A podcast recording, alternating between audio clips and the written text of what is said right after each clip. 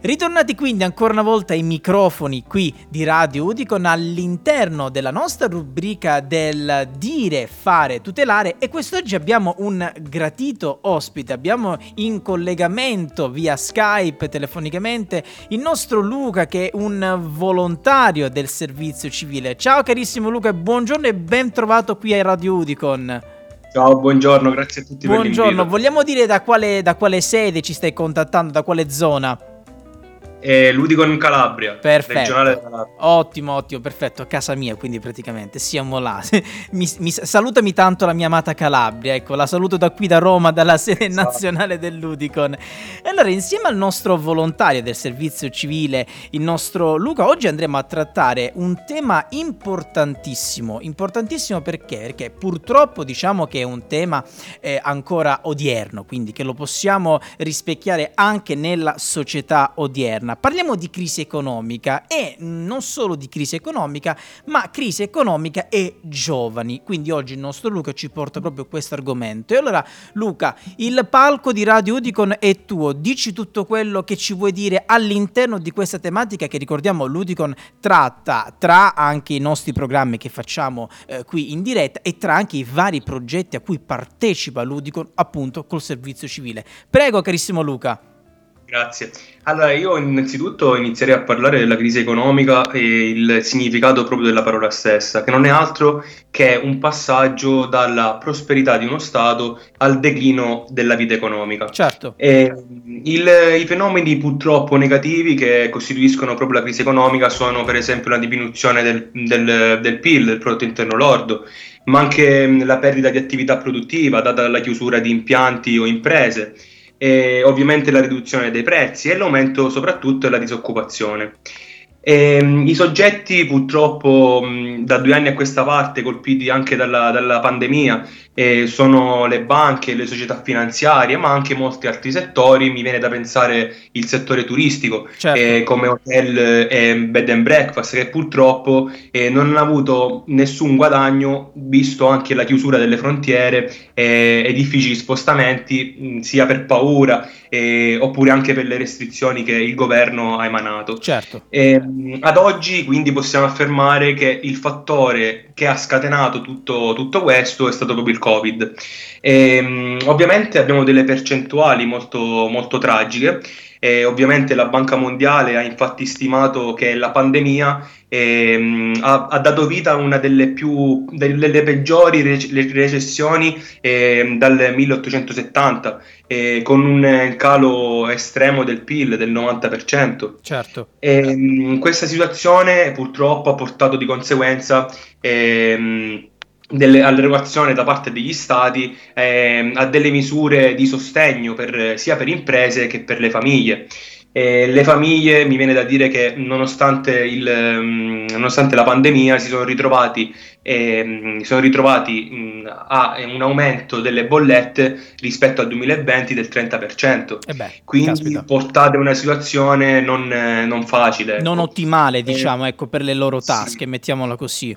Esatto, infatti noi come Udicon tramite il presidente nazionale ehm, so che è intervenuto su questo argomento sì. battendo i pugni, i pugni, dichiarando inaccettabile proprio questa situazione, esatto. chiedendo effettivamente un intervento per evitare che i consumatori non subissero eh, tutti questi aumenti. Certo. E, Un'altra percentuale, eh, mi viene da dire, è quella del, dell'Istat, ovvero del mercato del lavoro, che ha evidenziato purtroppo un tasso di disoccupazione pari al 60%, che è aumentato in maniera proprio a livelli altissimi. Certo, giustamente. Eh, giustamente. soffermarmi principalmente su questo argomento di so- disoccupazione, che in Italia possiamo dire che è molto alto, soprattutto al sud.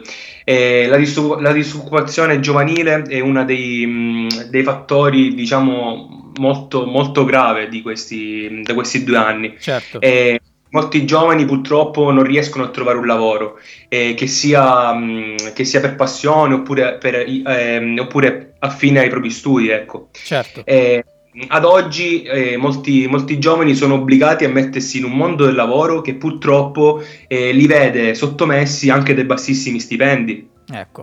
oppure dal lavoro nero. Ecco. Eh, oppure da un lavoro precario eh, che è a tempo determinato. Certo. Di un paio di mesi e poi, poi basta. Certo. E, quindi, per, come, per quanto ci siamo detti, Ludicon eh, so che ha voluto mettere in campo delle risorse utili al fine di sviluppare e dare un piccolo sostegno tangibile ai giovani.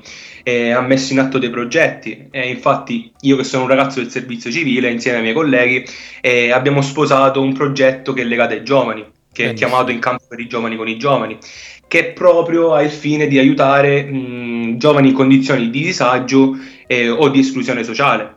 Benissimo. E, ov- ovviamente i giovani devono sentirsi parte integrante della società, avere un punto di riferimento, un aiuto, certo. un sostegno.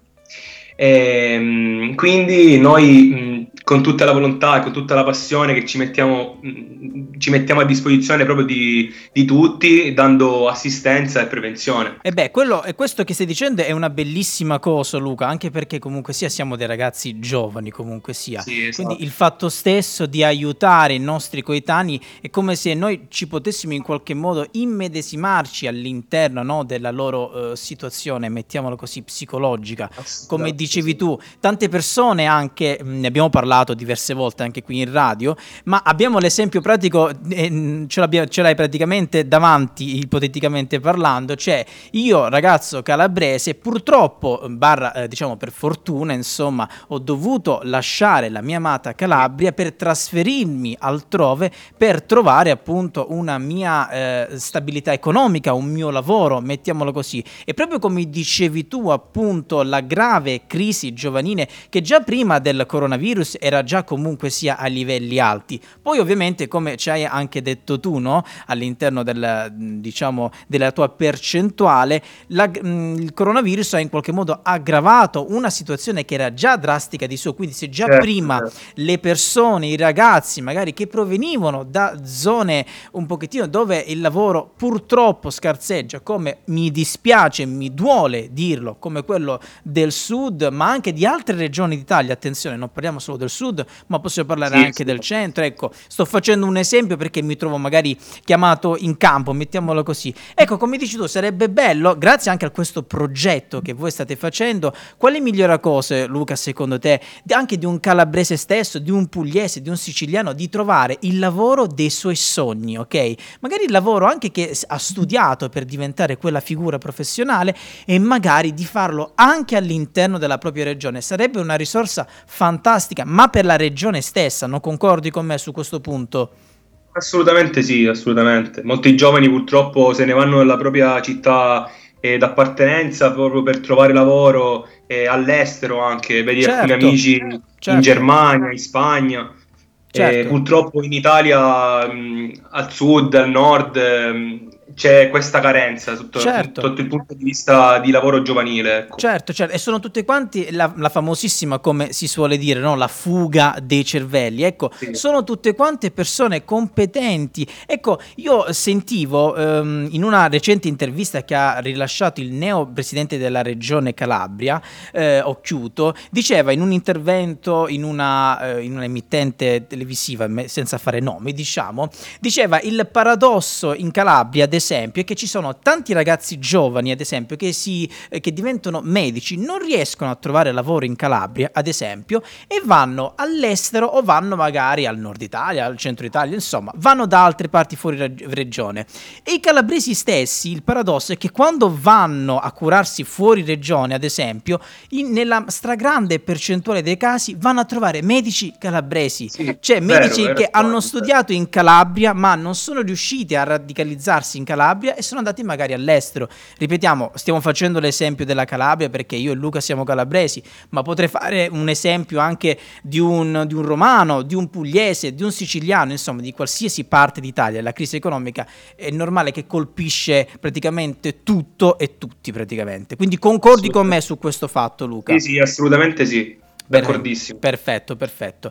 E allora Luca, io che dire, io ti volevo ringraziare per aver portato qui la tua testimonianza ai microfoni di Radio Udicon. Si sente che anche eh, da te c'è quella passione comunque sia nel, nel, in qualche modo essere all'interno di questo progetto del servizio civile e anche nel, nella grande famiglia dell'Udicon dove siamo praticamente tutti quanti una grandissima famiglia e dove abbiamo una sola mission, ovvero quello di salvaguardare qualsiasi categoria categoria, anche perché no, e qualsiasi tematica e perché no anche la crisi economica giovanile. E allora ringraziamo ancora una volta il nostro volontario del servizio civile della sede in Calabria dell'Udicon. Grazie tante Luca, grazie mille. Grazie mille a te, grazie. E anzi, ovviamente io uh, sono, sarò ben lieto di ospitarti nuovamente qui all'interno di Radio Udicon, magari in altre rubriche, ecco così potrei fare qualche altro tuo intervento perché noto e sento una grande passione, ma anche una grande professionalità realtà che non è da poco. Grazie tante Luca.